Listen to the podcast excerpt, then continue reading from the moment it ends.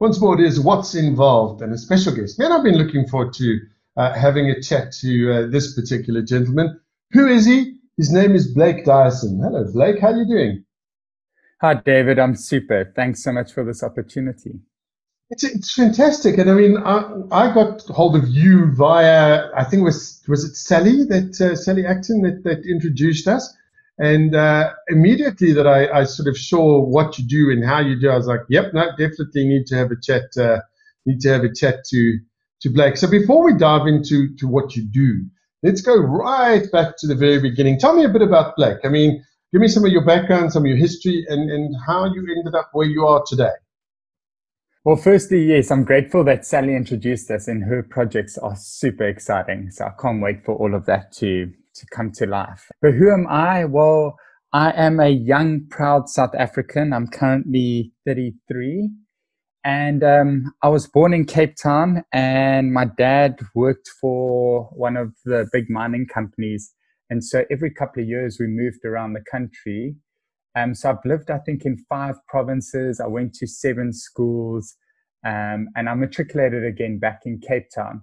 So I had quite an interesting upbringing. And I, I think because I was always an outcast or on the outside of everything, like I'd always be the new kid in school, and then I'd eventually be scared to have real friends or friends forever because I knew we'd be moving again. Like I kind of just saw things differently and engaged differently. And then and then I left school and I didn't really have the privilege of studying and I don't know what I wanted to study. So the concept of taking out a long term loan to pay for something that I didn't really know what it was didn't make sense to me. So I started working.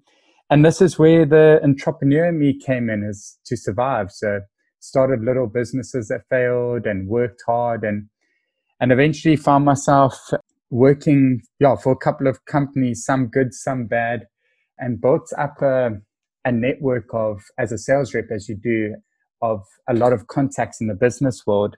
And indirectly through this, I got this passion for making a difference, um, like contributing, so supporting charities. And I, I ended up using my sports as this. And that's kind of how I ended up where I am now. And I think the big pivoting point was in 2010, I, I just started trail running. I didn't run very far. And then I, I think I'd run about 25K as the furthest in a race. And then I got a phone call from a professional athlete saying that she had seen me in some trail runs. Um, would I like to join them on a, a fundraiser for girl fighting breast cancer? So I joined, I, I, volunteered immediately. And a few days later, she sent an email saying it's a 100 miler unassisted trail run. And I was like, well, what's a 100 miler? And that's when I found out that I'd signed up to run 160 Ks kind of unassisted with a bunch of amazing athletes. So I didn't, I, I kind of tried to back out, but didn't back out. And she just said, join and run as far as you can and pull out when you want. But um, yeah, I got there, that was in like November. And in the January of 2011, I joined these 44 crazy runners. We called it the boob run. The lady that was fighting cancer was Letty Hayes from Durban yeah, it was the most insane experience of my life, like running with these people that just had a passion to help and support someone. And sadly, I got injured and had to pull out, and I became a little bit depressed afterwards. And it was during this depression that um, Letty Hayes was on her deathbed, basically fighting cancer. And she told us or left this incredible message. Said, Our greatest gift in life is our health, vitality, and mobility. And like right there and then, I was like, sheepish, yeah, I'm like grumpy that I've lost my mobility for a little bit. And, and I realized how, how much of a gift this was. And so I basically quit nearly everything I did and committed my life while I've got health, vitality, and mobility to contributing to the world in a better way. And at first it was through using sport to raise money for charities. And then I realized that my by just me raising money for charities, I can only support so many. And maybe I need to start investing in technology or better systems that we can support hundreds or thousands of charities and, and millions of people. And that's really where it all started. That is unbelievable. And, and what a story. Uh, look, I mean, I, I do, I'll be the first one to tell you, I think you're nuts for running that far. If I think about a trail, I think about a leisurely meander through the African bush, not running 160 Ks. Goodness me. That is that is nuts. Uh, so is that your, your your your sort of primary focus is staying fit and healthy, but to give back to our country, to people? Hundred percent. It's definitely evolved. At the beginning, like when I was a bit younger, it was like fit and pushing my boundaries. Like how far can I run? How far can I cycle? So I did like some amazing initiatives. I joined the Unogwaja Challenge, which is like the cycle of hope from Cape Town to Durban, um, 1,700 Ks, and then the next day running the Comrades Ultra Marathon. And the whole thing was to raise money for charities, but also to stop over in these communities and just share this incredible story of hope and dedication and what you can achieve as a group believes in something. And then I've I've tried running from different points and different mountains over 100 Ks um, all for different charities. And, and at that stage, maybe it might have been a bit about my ego, a bit about being young and just pushing those boundaries. But like now, now it's changed to like, to me, it's about more about wellness, having a healthy body. I want to know that any day, at any time, I'm able to be fit enough to explore and take part in activities that can touch lives and inspire others. But also the wellness is about like my mental wellness and the wellness of my environment, nature around me, my community, and the people around me. As I, I suppose, mature and, and learn, I, yeah, I, it's really about wellness and, and a greater impact, not just people, but also our planet. You know what the amazing part is, and and I'm now sitting on what I think I've done about 136 interviews since I've I've started the oh, podcast wow. and the and the, the radio show, and the trend that I've seen happening, and it's been accelerated, it's, it's one of the positives that has come out to my mind, come out from uh, this COVID pandemic, is that there is this shift, this, this almost a shift in consciousness where people are trying to become more human. We, we spoke about Sally Acton earlier on and, and yeah. her, her whole project of learn to be a better human. Um, but it's, it's definitely something that's coming to the fore. Another, another friend of mine, and I'm sure in, in, in your line, of, of charitable work you would have heard of him is the Good Things guy, Brent Lindeque. Yes.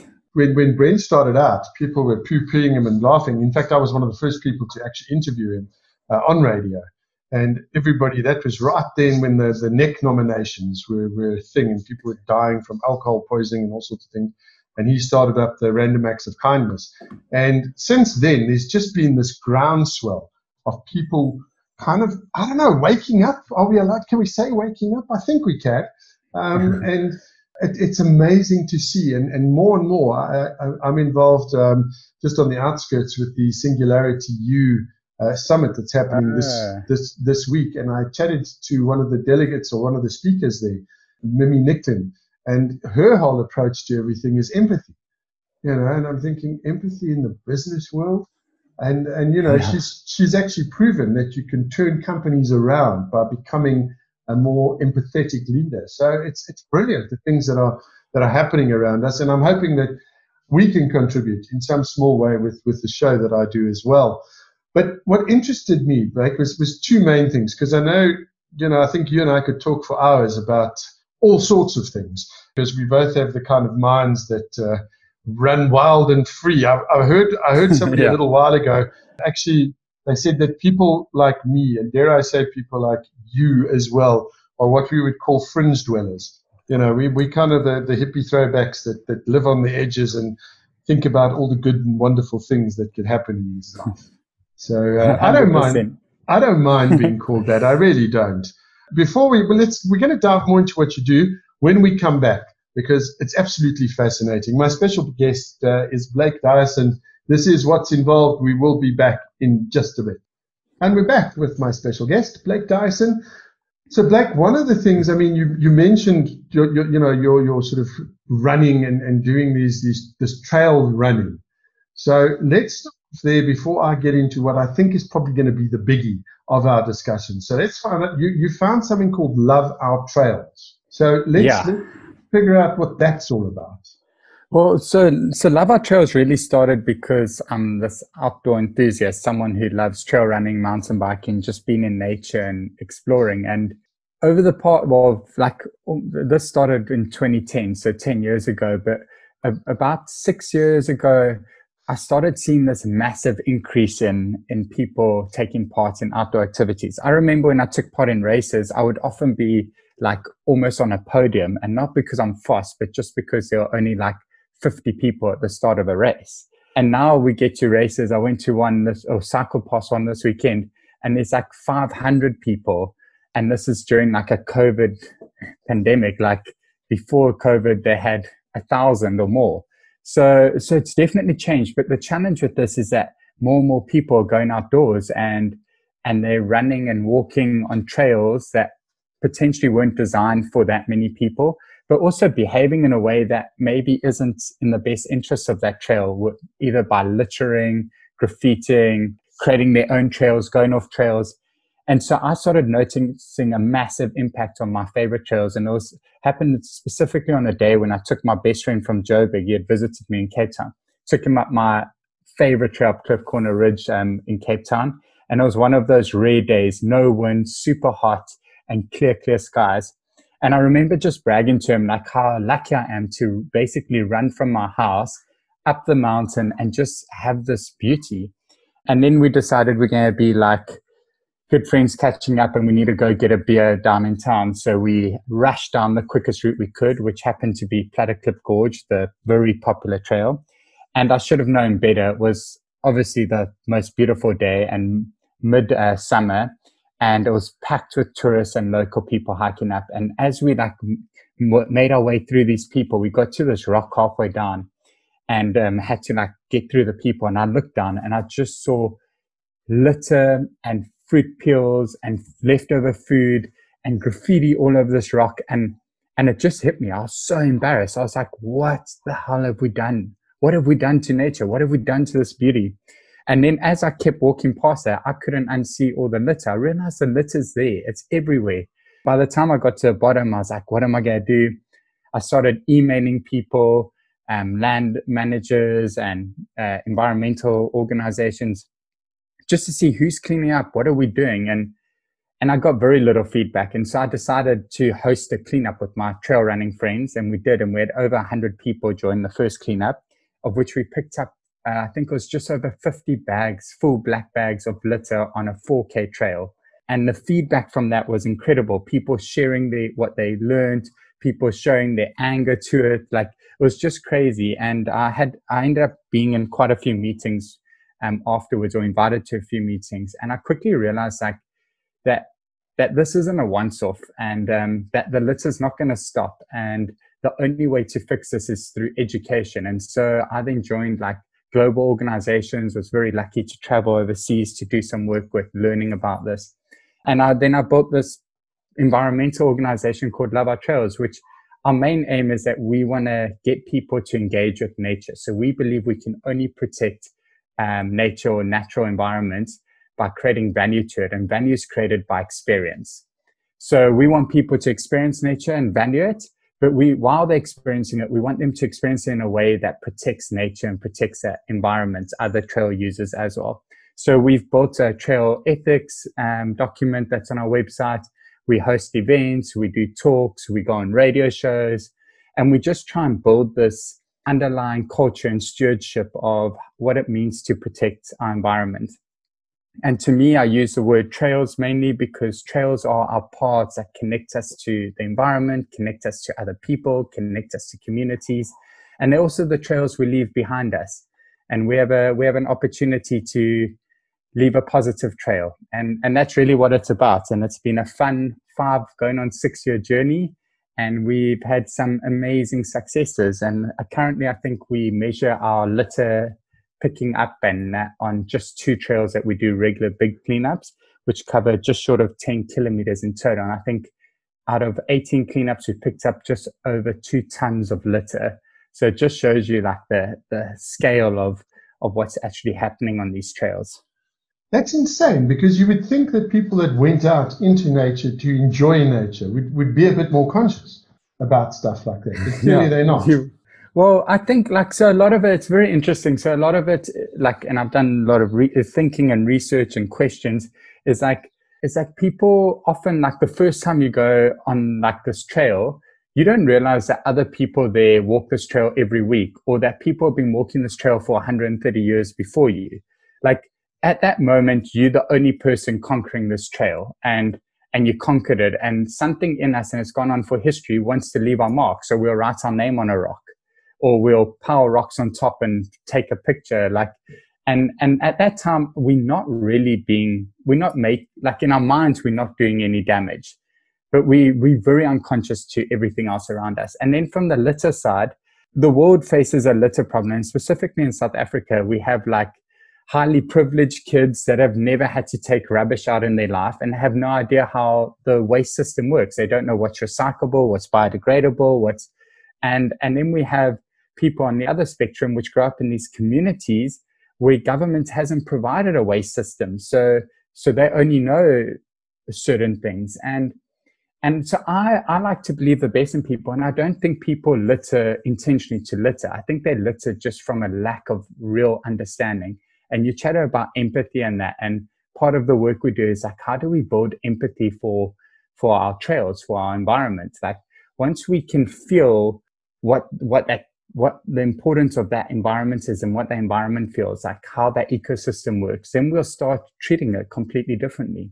That makes sense because I suppose it is. It's it's an education process. Now, Blake, if, if people are interested, I mean, people, fortunately, the way that the, show is aired, it's both podcast and on radio. So we get people from all over the country and, and worldwide, in fact, uh, that actually listen to the show. What, where would we go if we're keen on this kind of thing or keen on connecting and finding out, finding like-minded people? Is there a website? Yes, hundred percent. So, so there's different for different communities, different ways to get involved. Firstly, everything you can go to the Love Our Trails website and you can see all the everything there. We have our events on there. We have um, our ethics on there that you can download, and that and then our social media is really active, mainly Facebook and Instagram, which is also just Love Our Trails. And that, but then for um, other groups like uh, conservation parks, private land, and um, school groups, they're welcome to go on the website and just contact me um, directly. And I kind of do free consulting on planning with them. So, for instance, we're working with school groups now on making hiking and circular economy and um, environmental education part of the education system. And we've had amazing successes from it.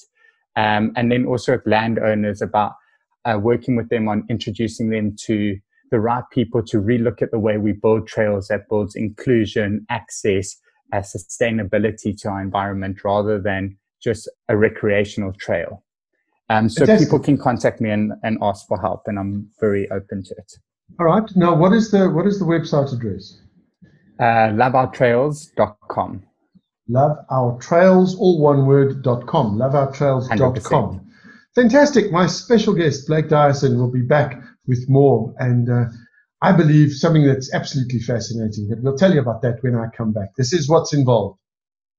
And we're back on what's involved with my special guest, Blake Dyson. Before the break, I promised that hmm. we're going to talk about something which I think is absolutely fascinating. And I, I haven't entirely gotten my head around it yet, but you're going to help me with that. And that's something that, that you're a co-founder of, and it's called Brownie Points.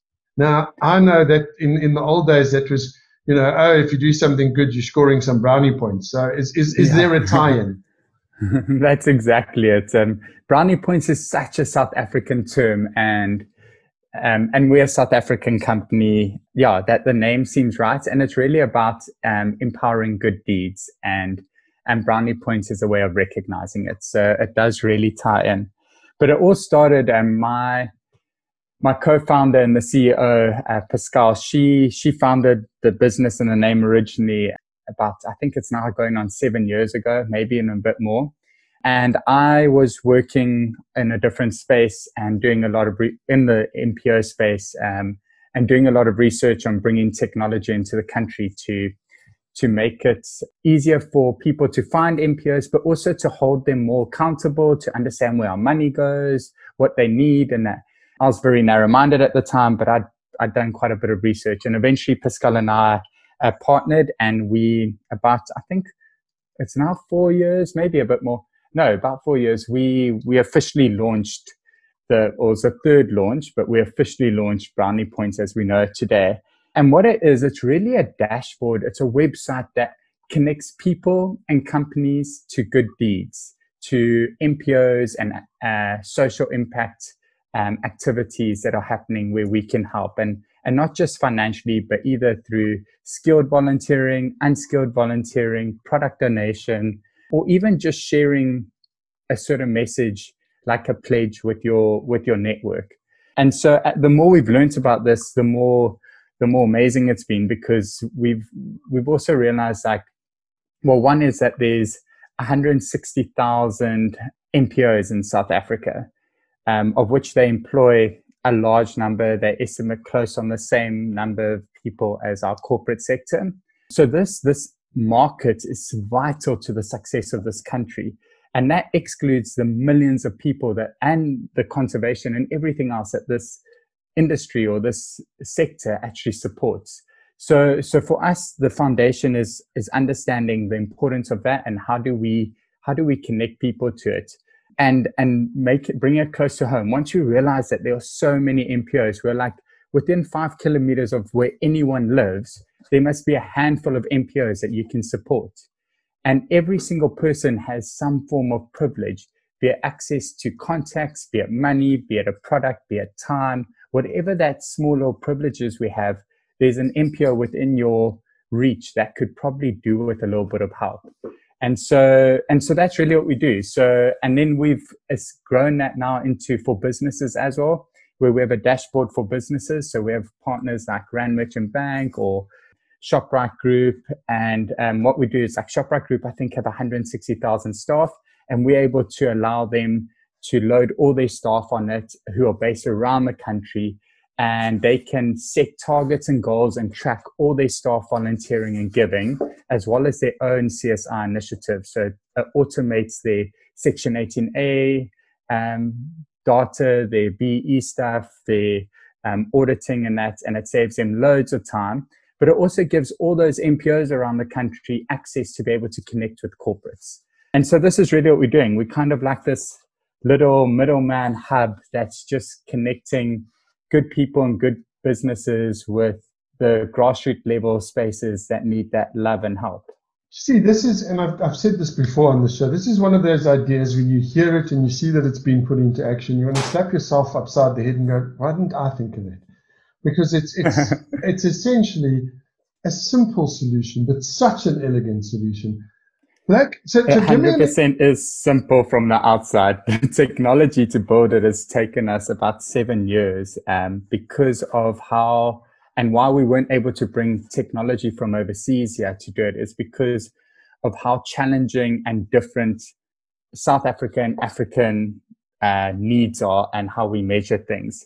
And so, yeah, so it's been it's been interesting. And then obviously, like you're talking earlier about, like with COVID now and how people are becoming more conscious and that, like the way we measure things has had to change by the week and how intrinsic and extrinsic values are changing. Like people used to do good deeds to get their Section 18A certificate or their BE points. And now staff in companies are saying, I will only work for a company that's contributing to my community. And so, like, so now companies are forced to show this information. It needs to be organic and it needs to be real. So it's all changed and, and trying to stay up to date with that. So it started as a simple idea and it's become very technical, but the measurables are beautiful and rewarding.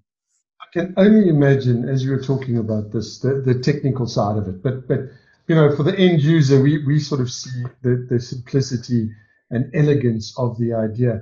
But just to yeah. just to make it a little more clear about what you guys do, give me an example of of you know somebody would, would somebody that runs an NPO, maybe it's a soup kitchen, for example, would they then post on this platform? Uh, mm. how, how does it work? Okay, so we have, so I'm going to give you a couple of examples, but I'll first share what the different users are. So we have an NPO, which is a user. So they would, for instance, I help run a, an orphanage called Malachi Place of Safety.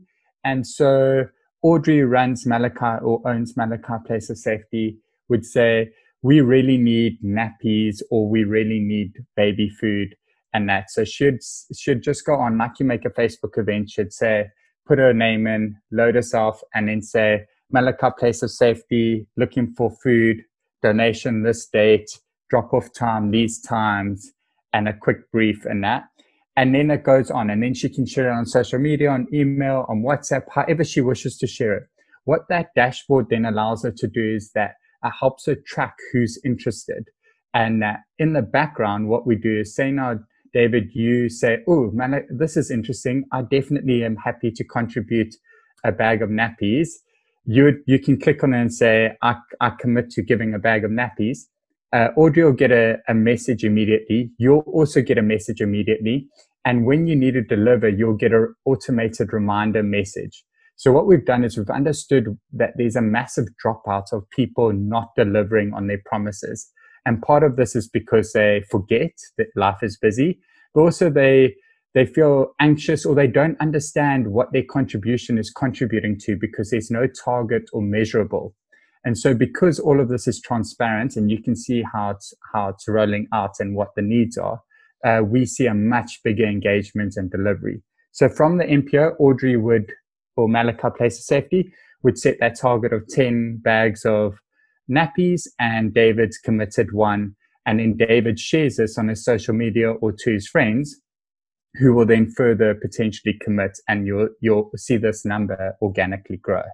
So that's the NPO side. And this can happen for soup kitchens looking for food or a night shelter looking for blanket donations or even someone looking for uh, money donations. We've also partnered with Ozow, who we have an agreement with that there's no fees attached to any donations. So no, no bank charges or anything. So every single cent goes directly to those NPOs, which is amazing. I think it's the only platform in the country that does that.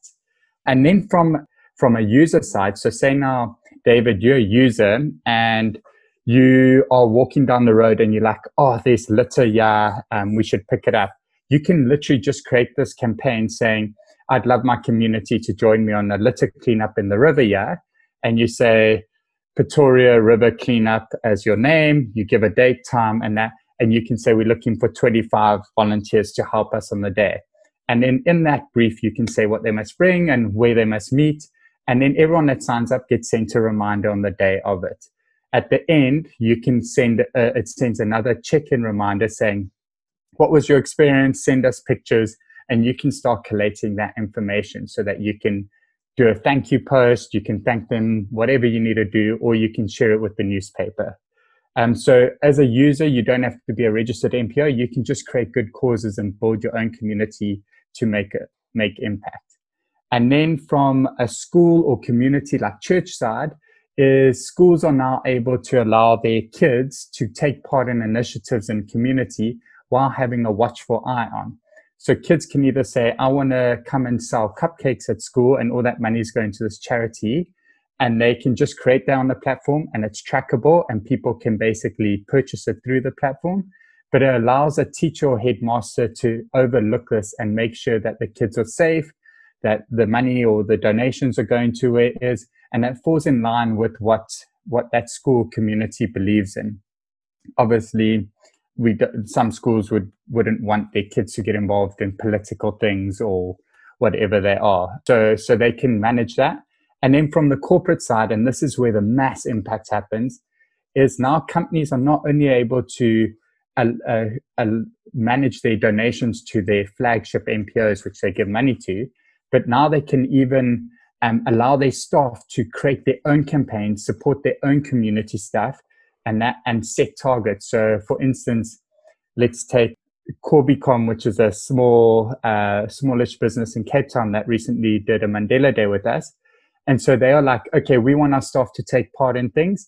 They then they set, I think, five things. It was like support a soup kitchen, uh, collect blankets for the night haven, and a couple of others. And then they allowed their staff to create their own causes. So say now there's an individual that already looks after a soccer club or soccer team, uh, underprivileged soccer team, and they're looking for socks. They could create their own cause and do their own fundraiser, but allowed the company to say, we want to do this. We're offering everyone time off work for these things. We can measure it and we're willing to match fund or set rewards for certain things. So if the company, if the staff raise 4,000 Rand for the socks, the company will match the 4,000 Rand, for instance. So, so they're able to do all these things. And at the end of the day, they can pull a report and they can share it on social media. a great example of what we did two years ago is we partnered with ShopRite Checkers to host Africa's biggest cleanup. And so through this is firstly, we sent out a media release basically to all their staff and to their supply chains and encouraged every everyone or anyone that wanted to to host their own cleanup.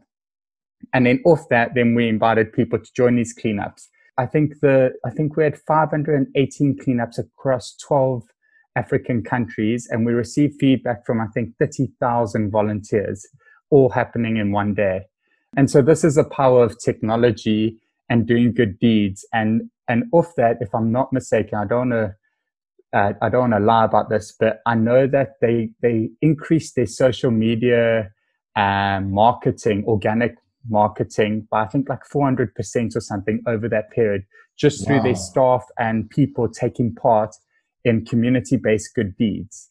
So so this was this is kind of what this technology allows. Is It allows everything to be measurable to a point and and to build community and hold accountability and and just have this watchful eye over over people just like contributing in like a meaningful measurable way i think it's absolutely fantastic we, we, we're sort of coming up towards the end of the show now so when we come back we'll be wrapping it up this is what's involved good to have you along with us my special guest is blake dyson we'll be back in just a bit and we're back. What's involved? It is my guest is Blake Dyson. Wrapping it up, as I said, Blake. So, so brownie points. The, the, you don't get actual points in it. The brownie points are it, it's symbolic of you uh, sort of giving yourself a pat on the back and feeling good for making a difference. Hundred. Well, uh, so when we started, we actually had like this whole point system, and people could win rewards and that.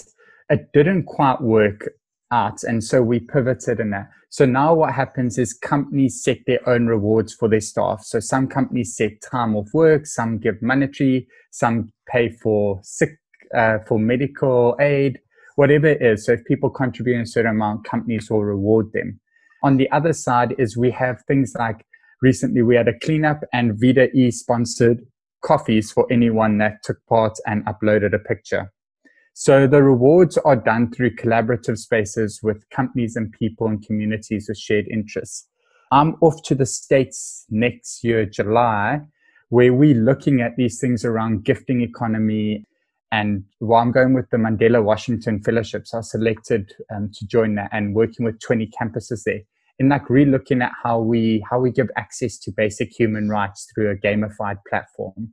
And and so hopefully in the near future, brownie points could be a virtual currency that people can behave in a certain way, contributing positively to the community while getting access to education and healthcare and food and housing and safety. And, and, and that's really our ultimate dream is to, to build some form of a circular, circular world of community and, and access to what we believe are human rights.